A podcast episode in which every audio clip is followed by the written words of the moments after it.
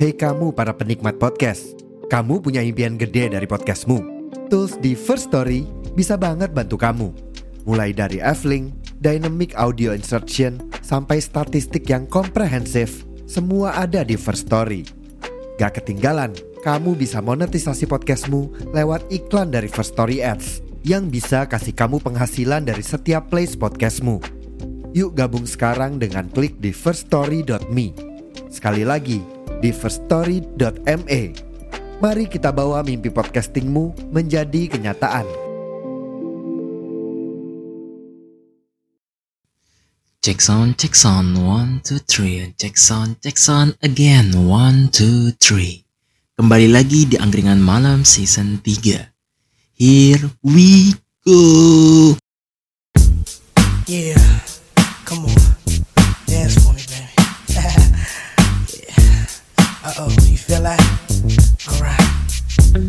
Come on, don't stop now.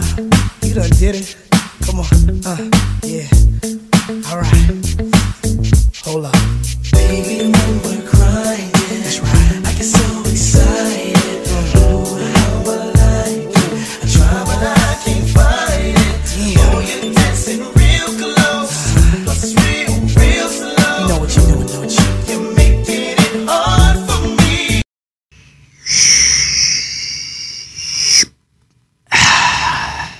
Mantap. Oke, ini gila enak banget sumpah kopi Good Day ini.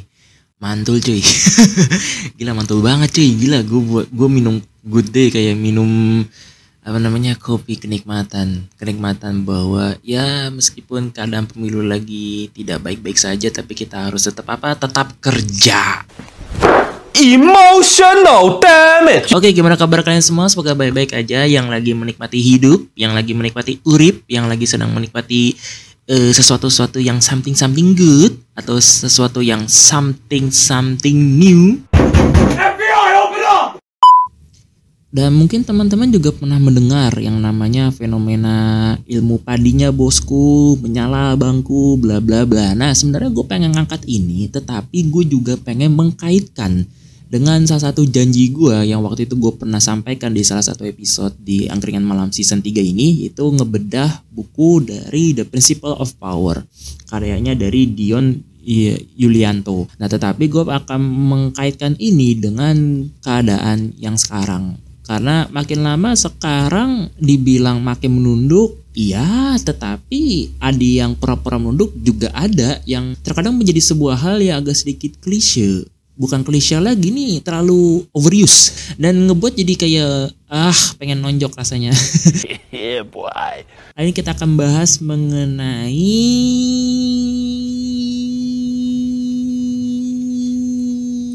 Dua jam kemudian. mengenai berpura-pura bodoh.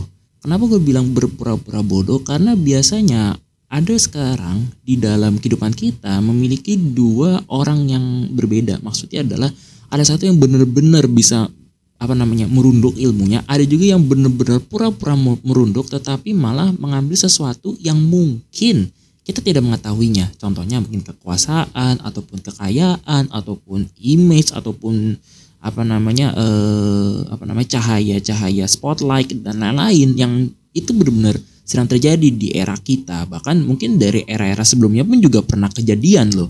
Nah makanya itu kita akan bahas mengenai berpura-pura bodoh untuk bisa meraih apa yang kita inginkan. Tetapi konteksnya baik, jangan yang buruk gitu. Karena kalau misalkan buruk, lu nya bego. Itu aja. Oke, lanjut aja kepada sesi selanjutnya. Here we go. Oke, paling gue akan kasih latar belakangnya dulu. Jadi begini teman-teman. Lu pernah gak sih punya temen yang di mana itu selalu merendah? Entah itu kayak nggak punya duit ataupun apa namanya ilmunya kurang bla bla bla. Tapi pada saat ditaruh di posisi yang bener-bener tepat gila nih orang ngebantai abis. Itu pernah kejadian di mana pada saat gua lagi acara perkaderan. Waktu itu temen gua ini dia itu bilangnya nggak bisa menguasai materi mengenai sejarah. Entahlah sejarah apa gitu waktu itu gue lupa. Tetapi pada saat waktu itu gua lagi bener-bener lagi nggak bisa bahkan temen gue yang bener-bener pinter banget dalam men- menyampaikan sebuah materi tentang sejarah ini anak yang yang merendah ini tiba-tiba bisa menyampaikan tuh bener-bener lebih bagus dari kita berdua bahkan lebih bagus dari yang anak-anak yang bener-bener paham gitu. Dan itu bener kayak wah jingan ya anak bener-bener. Gua kira ibarat kata meren, apa namanya nggak bisa sama sekali. Ternyata anjir bagus banget. Bahkan lebih detail dari gue kayak oh my god dan setelah itu gue langsung apa namanya eh menghampiri temen gue ini dan gue nanya eh lu ketel apa namanya kerasukan apa lu kok bisa lancar banget katanya nggak bisa dan temen gue ini hanya bilangnya hehehehe Fuck it. Nah, itu bajing, bajingan tuh sebenarnya tuh. Ini bajingan bu- bukan dalam arti e, menghina ya, bukan cuma bajingan adalah kayak oh lu bisa nipu temen-temen apa menipu kita sih gitu loh. Kita kan ya udah sama-sama belajar bareng. Kalau misalkan itu ya tolonglah jangan merendah gitu loh. Tetapi kalau misalkan kita lihat ambil hikmahnya bahwa ternyata akhir-akhir ini memang banyak kok orang-orang yang ibarat kata tidak mau mengeluarkan kemampuannya guna apa namanya tidak mau dimanfaatkan oleh orang lain. Karena biasanya orang-orang yang benar-benar mampu orang-orang yang benar-benar bisa atau benar-benar bisa dikatakan lebih pro itu biasanya digunakan semena apa semena-mena gitu. Sebagai contohnya gini lu punya teman jago ngedit ya kan? Udah jago ngedit dia itu ternyata punya temannya lagi. Dia itu hanya bisanya itu menyuruh doang. Ibarat kata nyuruhnya itu nggak masuk akal. Contohnya gini dia minta tolong si ibarat kata dua orang lah si A tuh yang jago ngedit si B itu yang semena-mena. Si B ini nyuruh si A ibarat kata gini eh besok lu harus buatin gua desain mengenai banner untuk kegiatan sekolah kita. Ya kan?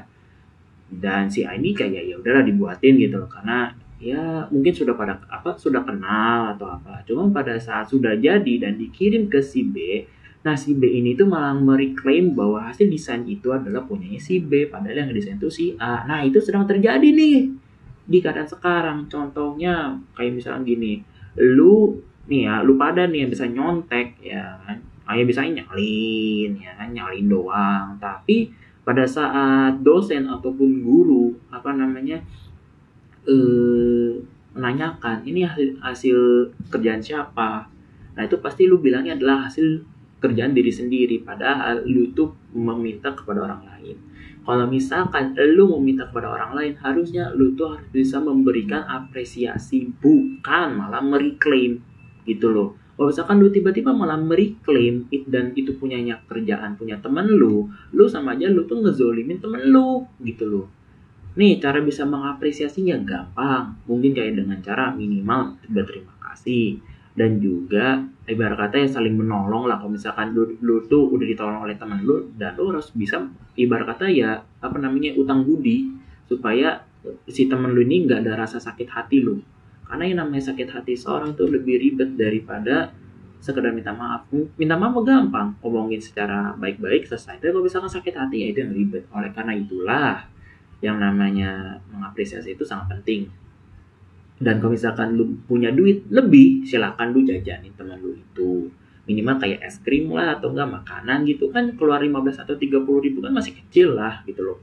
Bagi lu yang mungkin tajirnya tujuh turunan. Tapi bagi yang nggak punya duit ya udah mengapresiasi terima kasih atau enggak lu ya ibarat kata saling bantu satu sama lain supaya bisa tercapai keinginan yang bareng-bareng nah ini juga terjadi nih di apa namanya di abad klasik Prancis. Jadi terdapat seorang tokoh yang terkenal karena cerdiknya gitu. Dan pastinya dia berpura-pura bodoh untuk mencapai kesuksesannya. Namanya adalah Francois Nah, kalau bahasa Prancisnya adalah Declaration Fonfil. sangat cocok. Cocok buat oleh hantaman. Oke, eh, bagi yang nggak tahu teman-teman siapa yang nggak kenal mengenai Francois 6, jadi beliau ini, kenapa gue panggilnya Francois sebelumnya? Karena bahasa Prancisnya ribet cuy, lidah gue nggak bisa. Tadi aja sebelum ada yang Hansen sore itu gue nggak bisa sama sekali ngomongnya. Cuman gue panggil aja namanya Francois 6. Jadi Francois 6 ini bisa dikatakan merupakan seorang penulis dan juga seorang penyair yang terkenal dan juga dia merupakan salah satu filsuf yang dikenali pada era abad ke-7 dari Prancis klasik. Nah, pada saat itu Francois pada masanya dia merupakan seorang yang dikenal tidak memiliki musuh sama sekali. Oleh karena itulah pada saat di masa itu masyarakat di sana benar-benar ibarat kata menghalalkan segala cara demi bisa mendapatkan kekuasaan, uang dan juga spotlight atau kayak ibarat kata menjadi kayak megastar lah. Yang di mana kalau misalkan orang-orang sampai sana ju- justru malah lebih dihargain. Nah, oleh karena itu dia memiliki strategi. Strateginya adalah dia berpura-pura bodoh. Dan ini ternyata efektif kepada orang-orang di sekitarnya. Dan terlebih lagi orang-orang di sekitarnya tidak merasa terancam dengan adanya si Francois 6 ini. Oleh karena itu, orang-orang di sekitarnya menjadi nyaman, bahkan ada yang berani belak-belakan terang-terangan di depan Francois 6. Lebih tepatnya kayak membeberkan kayak rahasianya, resep-resepnya, bahkan rahasia yang bener-bener rahasia pun di, dijelaskan ke depan Francois 6. Oleh karena itu, pada saat eh, apa namanya musuh-musuhnya dari Francois 6 ini apa namanya memaparkan bener-bener itu dipelajarin, dipahami serta dicari celahnya guna bisa menyerang balik. Bayangin itu sepinternya tuh keren banget. Nah, selanjutnya dikarenakan dia memiliki namanya itu apa namanya sudah tahu kelemahannya dari musuh-musuhnya lagi, habis itu juga dia tahu bagaimana cara bisa menyerang, tetapi dia masih bisa menggunakan kecerdikannya guna bisa mempengaruhi keputusan-keputusan dari orang-orang yang ada di istana. Maksudnya apa? Jadi orang-orang yang di istana biasa kan ngebuat kebijakan tuh. Nah, Francois 6 ini itu masuk ke situ supaya bisa mempengaruhi ibarat kata yang benar-benar contoh mungkin ya kayak misalkan benar-benar untung hanya untuk pribadinya doang tiba-tiba diarahkan kepada masyarakat. Seperti itu aja simpelnya tapi itu benar-benar efektif. Udah efektif berjalan pula kayak wow gitu. Dan terlebih lagi dikarenakan apa namanya ya eh, dia melakukan hal tersebut bukan berarti dia tidak ketahuan eh, tipu daya tersebut kepada apa namanya orang-orang di sekitarnya. Ada beberapa orang yang di mana itu mengetahui akan tetapi sekali lagi dia benar-benar punya power yang besar sehingga orang-orang yang ibarat kata pengen pengen cepu, pengen apa itu benar-benar nggak berani sama sekali. Nah di sinilah fungsinya dia sebagai orang yang punya, yang punya pengaruh itu membuat namanya negosiasi guna pada saat si orang yang mau cepu ini itu bisa mendapatkan benefitnya. Ibarat kata kayak mendapatkan sisi mutualismenya lah. Maksudnya apa? Misalkan gini, lu butuhnya apa, gue butuhnya apa, kita sama-sama saling bersinergi supaya bisa saling-saling menguntungkan. Kalau bahasa ekonomi adalah jika ada sebuah harta yang di mana menggabungkan menjadi satu dan otomatis kan pasti akan menghasilkan sebuah usaha dong. Nah usaha di sini tuh bisa hasilnya itu dibagi terserah dari hasil perundingan. Maksudnya apa pada saat hasil perundingannya maunya tuh 50-50 ya silakan. 75-25 ya boleh. Ataupun yang yang berbau dengan apa namanya keuntungan bersama silakan asalkan benar-benar bersepakat. Jika tidak bersepakat jangan. Kalau mau apa ya berunding lagi seperti itu. Tetapi gue lanjut lagi ke dalam biografinya. Jadi setelah si Francois ini benar-benar apa namanya ya eh, kepada orang-orang yang ada di sekitarnya itu terpercaya ya kan? Habis itu ra- rakyat biasanya juga benar-benar percaya itu benar-benar menjadi orang besar bahkan menjadi kayak MVP-nya lah dalam sebuah apa namanya pemerintahan. Dikarenakan dia bisa mengatur semuanya secara apa yang dia mau bukan bukan dalam arti dia itu benar-benar apa namanya tuh eh, bahasanya apa ya enak jidat lah seperti itu. Ini gue kutip dari apa namanya dari RRI habis itu juga gue kutip lagi dari historical channel bahkan dari salah satu jurnalnya juga mengenai apa namanya eh, seni dalam berpura-pura bodoh juga ada di dalam jurnalnya. Dan kalau misalnya kalian yang suka baca jurnal buku dan sejarah silahkan dibaca supaya kalian bisa mem- apa namanya membuka jembatan ilmu dan juga bisa membuka wawasan seperti itu. Nah selanjutnya gue akan bahas mengenai tips and trick aja sih supaya kita bisa belajar bareng mengenai kehidupan dari si beliau ini. Sekali lagi beliau ini benar-benar bisa membawa kita kepada masa-masa yang yang kita kenal gitu. Dan terlebihnya lagi pada masa dia hidup dia mendapatkan sebuah penghargaan. Yakni adalah dia diangkat menjadi kesatria legiun kehormatan melalui dekrit pada tanggal 25 April 1806 dikarenakan dia sudah berbakti kepada pemerintahan Prancis terlebih lagi dia juga mengeluarkan sebuah buku yaitu dengan judul namanya adalah Grand Eretum isinya adalah mengenai pemikirannya dia tentang kultus Kristus dan kultus kepercayaan kepada matahari. Bayangin cuy, seorang beliau yang di mana pura-pura bego, pura-pura nggak tahu apa-apa, tiba-tiba menjadi orang yang bisa mengeluarkan sebuah buku dan juga mendapatkan sebuah penghargaan. Kalau bahasa kasar adalah lu tuh ditampar tau nggak mas orang-orang yang yang benar-benar menipu lu pada gitu. Tapi nggak apa-apa, kita akan bahas lagi nih teman-teman mengenai bagaimana caranya untuk bisa kayak si beliau supaya ilmu padi ataupun menyala bangku itu sesuai dengan eh, apa namanya implementasinya loh. Oke, di mana? Di Malam season 3 tuh boy. Here we go. Kalian sedang mencari hostingan terbaik dan mudah dalam memonetize. Pas banget nih lo dengerin ini. Karena menurut gua lo cobain namanya First Story. Karena bener-bener nih hosting itu paling terbaik tau nggak? 10 per 10 bahkan 1000 per 10 bahkan bisa sejuta per 10 karena apa? keren.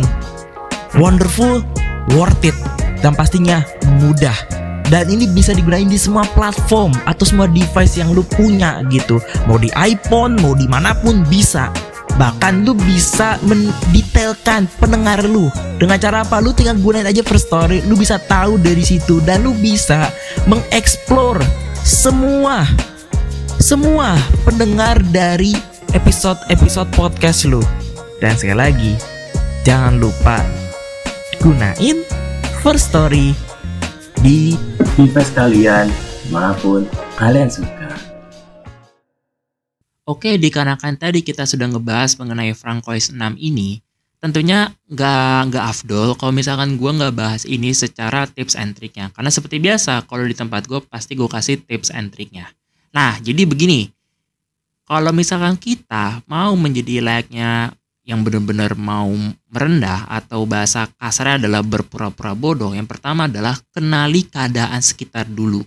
Maksudnya apa? Kalau misalnya kita mau melaksanakan sesuatu layaknya mau berpura-pura bodoh, lihat dulu keadaannya. Contoh misalkan indikatornya adalah orang-orang di sana atau orang-orang yang sedang yang ada lunya ternyata itu masih benar-benar pengen mengincar sesuatu entah itu kayak kekuasaan, uang ataupun spotlight. Nah di saat itu lalu boleh dan itu waktu ini pengalaman gue langsung pada saat gue ada di senat mahasiswa gue menerapkan ilmu yang seperti itu like adalah gue benar-benar nggak tahu apa-apa gue benar-benar kayak ibarat kata apatis sehingga gue benar-benar bisa mendapatkan hati dari orang-orang yang benar-benar mengincar kekuasaan tersebut dan alhamdulillahnya gue selama itu mengetahui bagaimana caranya untuk bisa benar-benar bermain kotor. Tapi gue nggak mau melakukan hal tersebut. Dikarenakan apa? Ya kali kalau saya udah tahu hal yang kotor masa gue lakuin kan hal yang bodoh menurut gue. Seperti itu. Dan akhirnya pada saat ini benar-benar di akhirnya gue benar-benar andai kata gue pengen terjun lagi. Gue udah bisa menyiapkan strategi-strateginya. Seperti itu.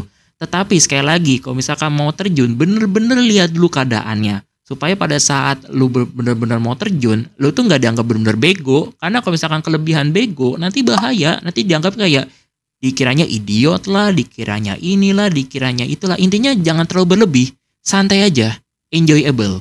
Seperti itu. Yang kedua adalah mendengarkan secara seksama. Pada saat kita lagi merendah atau berpura-pura bodoh, dengarkanlah dengan seksama. Maksudnya adalah pada saat ada orang-orang yang benar-benar pengen ngedekatin lu, dan pengen curhat, dengerin aja. Bahkan setingkat kayak ketua organisasi lu dan tiba-tiba uh, apa, apa namanya tuh bercerita ke depan lu, lu dengerin aja. Siapa tahu pada saat dia uh, apa namanya menyampaikan sesuatu tiba-tiba lu bisa langsung aja mempersiapkan strategi-strategi supaya pada saat dia melakukan hal yang terjadi kesalahan, lu bisa langsung nge-backup dan terlebih lagi dengan ada namanya kita mendengarkan terus atau kita benar-benar memahami secara seksama, kita bisa tahu nih keadaan sekitar kita tentang kebutuhan dan juga keinginan dari orang yang benar-benar dibutuhkan. Itu adalah orang lain. Seperti itu. Dan yang ketiga adalah tampil sederhana dan ramah. Tampilan sederhana ini adalah kunci dalam berpura-pura bodoh atau merendahkan diri.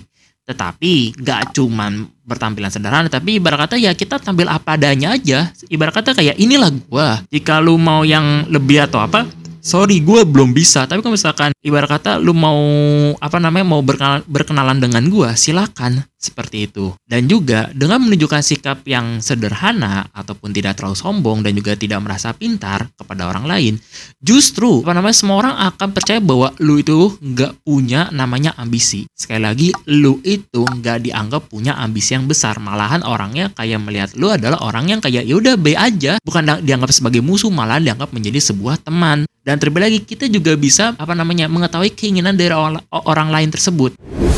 Meskipun berbeda, tapi kita bisa mengetahuinya dengan cara kita bisa mendengarkannya secara seksama dan juga bisa menunjukkan bahwa kita tuh ya apa adanya. Poin keempat adalah hindari menonjolkan prestasi.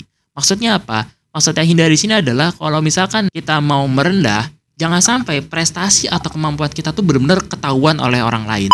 Lebih tepatnya adalah kayak misalkan nih, kalau disuruh ibarat kata lu diminta menjadi sebuah e, bidang dua jam kemudian. Jika lu jago ngedit, jangan ketahuan ngedit, nanti dijadiin malah PDD abadi. Seperti itu aja bahasa enaknya. Poin yang kelima adalah tetap perhatikan dan amati. Meskipun, oke, okay, meskipun kita benar-benar lagi mau merendah, tetap perhatikan dan juga amati dengan seksama. Perhatikan interaksi dan juga dinamika sosial yang ada di sekitar kita. Dengan cara ini, Tentunya kita dapat memahami apa yang sedang terjadi tanpa menunjukkan apa yang orang lain tahu kepada diri kita. Seperti itu. Poin yang keenam adalah manfaatkan informasi dengan bijaksana. Nah, pada saat kita sudah mendapatkan informasi, tentunya kita harus bisa dikumpulkan. Setelah dikumpulkan, baru kita bisa jalanin. Itu dengan cara kita praktekkan. Nah, pada saat kita praktekkan, harus benar-benar digunakan sebaik mungkin. Jangan sampai benar-benar ketahuan bahwa lu tuh lagi melakukan sesuatu hal yang mungkin kurang enak didengar. Makanya itulah pada saat kita melakukan sesuatu benar-benar harus dipahami secara apa bahasanya ya teratur lah dan terlebih lagi gunakan informasi yang sudah lu punya menjadi sebuah senjata guna pada saat ada orang-orang yang sedang menyerang lu lu bisa banjirin fakta-faktanya supaya orang yang benar-benar ibarat kata nggak tahu silakan diingetin terlebih dahulu supaya benar-benar tidak tersesat. Andai kata benar-benar gak bisa diarahkan, gak bisa diatur, bahkan benar-benar nyalain lu. Pertama adalah maafkan dirinya, yang kedua adalah mencoba diarahkan lagi nih anak atau nih bocah ataupun yang lain sejenisnya. Lalu yang ketiga andai kata benar nggak bisa apa-apain ya udah lu berdoa kepada Allah dan kalau misalkan agama lu masing-masing berbeda silakan mendoakan Tuhannya untuk benar-benar sadar supaya pada saat lu ingetin lagi bisa sadar. Tapi kalau misalkan benar-benar bebal ke tulang, nah saatnya apa? Untuk kita tinggalkan, lalu kita kayak ya udah berterima kasih kepada dia karena dia sudah menjadi wadah kita dalam mengingatkan orang tersebut. Nah, poin selanjutnya nih paling penting adalah menjaga keseimbangan. Maksudnya apa? Pada saat kita benar-benar lagi berpura-pura bodoh, manfaatkanlah dan juga jagalah keseimbangan tersebut supaya tidak terlihat seperti orang bodoh beneran. Karena kalau misalkan kita benar-benar kelihatan bodoh, nanti rencana yang kalian bangun itu malah kelihatannya bobrok. Kalau mau kayak begitu, benar-benar harus dijaga keseimbangannya. Sehingga terlihat-terlihat bodoh itu tuh kayak ibarat kata dipercaya orang. Dan kalau misalkan tidak dipercaya berarti tandanya lu tuh gagal dalam menjaga keseimbangan tersebut. Dan kalau bisa, sekali lagi adalah pilihlah momen-momen yang tepat untuk bisa menunjukkan kecerdasan dan kemampuan kita saat diperlukan. Misal, kayak misalkan nih, lu punya kemampuan dalam menjadi seorang MC. Silakanlah tunjukkan itu kepada orang-orang supaya orang-orang yang merendahkan lu atau benar-benar bisa ibarat kata kayak apa namanya bahasanya ya e, merendahkan lu, lu buktikan ibarat kata kalau bahasanya Chandra Leo adalah balas dengan karya. Seperti itu teman-teman. Oke, mungkin segitu saja untuk pembahasan kali ini. E, kesimpulannya adalah kalau misalnya kita mau menjadi seorang yang bodoh, apa namanya timing-timing harus tepat. Dan kalau bisa jangan gunakan ini hanya untuk mencari sebuah kekuasaan, sebuah uang ataupun sebuah apa spotlight. Karena kalau misalkan lo mengincar tiga poin itu jujur saja lu akan ibarat kata apa ya bahasanya ya? Lu bener-bener nothing lu tuh nggak guna sama sekali. Malah lu akan mencari murodat eh murodat lagi mudorot itu kalau misalkan sudah memunculkan mudorot ya lu kapan bisa bermanfaat bagi orang lain seperti itu aja. Oke mungkin segitu aja. Dan sebelum penutup gua akan membacakan apa namanya eh, kata-kata mutiara. Kapan lagi di episode ini gue bacain kata-kata mutiara? Jadi kata-kata mutiaranya adalah kalau misalkan dengan kita menguasai seni berpura-pura bodoh ataupun seni dalam merendah ilmu padinya bosku atau menyala abangku kita dapat mencapai kesuksesan yang berarakan tetapi dilihat lagi ini mau dibuat bermanfaat atau tidak sama sekali. Jika bermanfaat itu bagus. Jika tidak bermanfaat tolong jangan diulangin ataupun jangan dilaksanakan. Dan juga kita bisa menghidupkan orang-orang di sekitar kita. Lebih tepatnya adalah kita bisa membantu satu sama lain supaya mencapai kesejahteraan seperti itu. Dan mungkin segitu saja dari saya. Sekian dari saya. Terima kasih dan mohon maaf jika ada salah-salah kata selama saya menyampaikan pesan-pesan saya. Tetap di follow, jangan lupa di request dan jangan lupa sekali lagi di share kepada teman-teman kalian supaya ini episode ini bisa lebih berjaya lagi. Di mana ada angkringan malam season 3. Ingat sekali lagi, di follow, disebar. Oke, dadah teman-teman. Sampai jumpa lagi. FBI, open up!